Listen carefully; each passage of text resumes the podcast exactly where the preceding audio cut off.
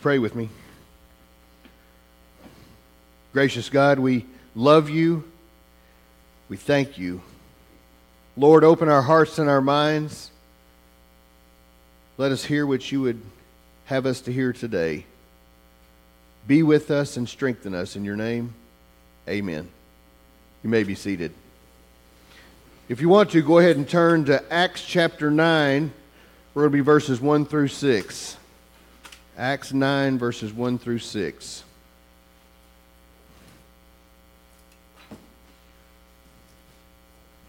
So it doesn't happen here in the early service quite as much. We see it in the late service, but the children's time can go off the rails pretty easily. It doesn't take much for those guys to, to get past what we're wanting to do. There was once a pastor who was talking to the kids and he was trying to teach them about how Christians should act. And he said to them, Why would people look at me and think I'm a Christian? And one of the kids said, Because they don't know you very well. we have to be careful what we ask kids, right? Especially in public, especially in front of the church. I was doing a sermon one time on, uh, on communion, the bread and the wine, and one little girl raised her hand. She said, My mommy drinks a lot of wine and her mom was in the back. She just sunk. But kids are honest, almost to a fault, right? Brutally honest. They just tell you how it is. But kids can offer insight into ourselves that maybe we don't see, right? Things that we don't know about because they don't hold back, they just tell it. Sometimes that's good for us, though, because as adults, we often think that our way is the best way and the only way, right? We, we know the best way of doing it. You know, you Christians, they think their way is the only way too sometimes. We have become a self centered church. And I'm not, I'm not just talking about Methodists. No, I'm, not, I'm not just pointing to only Methodists, but I'm surely not excluding us either. It's, it's often that we think we have the right and the moral and the spiritual obligation, maybe even the high ground, to fight against anything and anybody that doesn't agree with us. And sometimes we lead with condemnation and judgment rather than leading with love. We talked about this at our men's breakfast yesterday. Many of those who claim to know Jesus are bent on confrontation with the world and, and anybody that they come in contact with. Where, where's the joy that we find in Jesus? I believe that there is a better way of doing things. So Saul headed out for confrontation with the enemy of the law of Moses, right? He, he rode along with his vigilante committee with the permission of the high priest, and he would do everything within his power to stop the spread of the gospel of Jesus Christ. He would either arrest them or he would kill them. That was his job. Our sermon text is Acts chapter 9, verses 1 through 6. It says, Meanwhile, Saul, still breathing threats and murder against the disciples of the Lord, went to the high priest and asked him for letters to the synagogues at Damascus so that if he found any who belonged to the way, men or women, he might bring them bound to Jerusalem. Now, as he was going along and approaching Damascus, suddenly a light from heaven flashed around him. He fell to the ground and heard a voice saying to him, Saul, Saul, why do you persecute me? And he asked, Who are you, Lord? The reply came, I am Jesus, whom you are persecuting. But get up and enter the city, and you will be told what you are to do. That's the word of God for the people of God. Thanks be to God.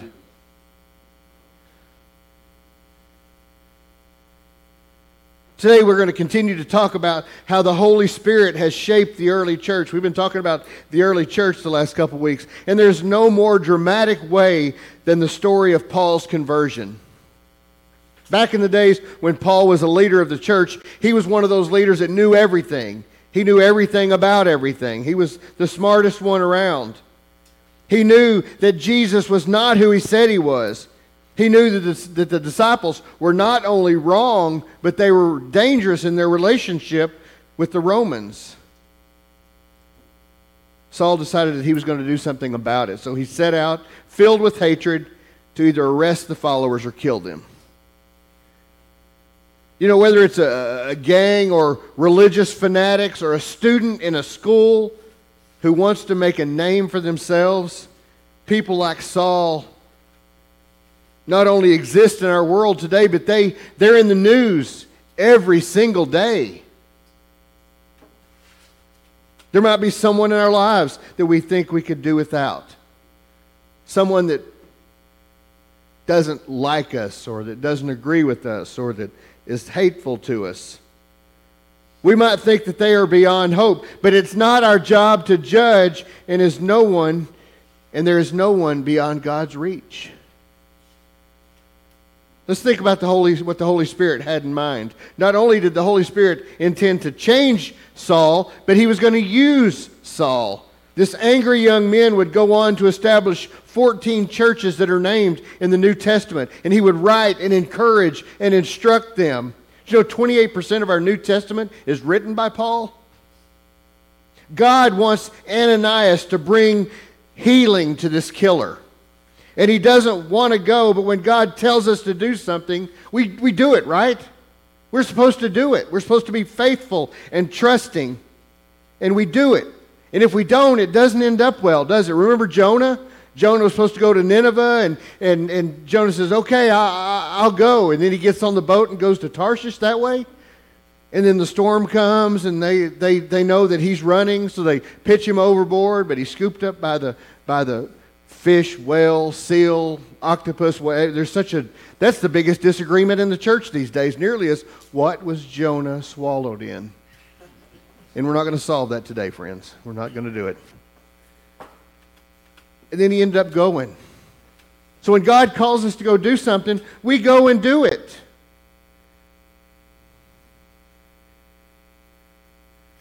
So God tells Ananias to go.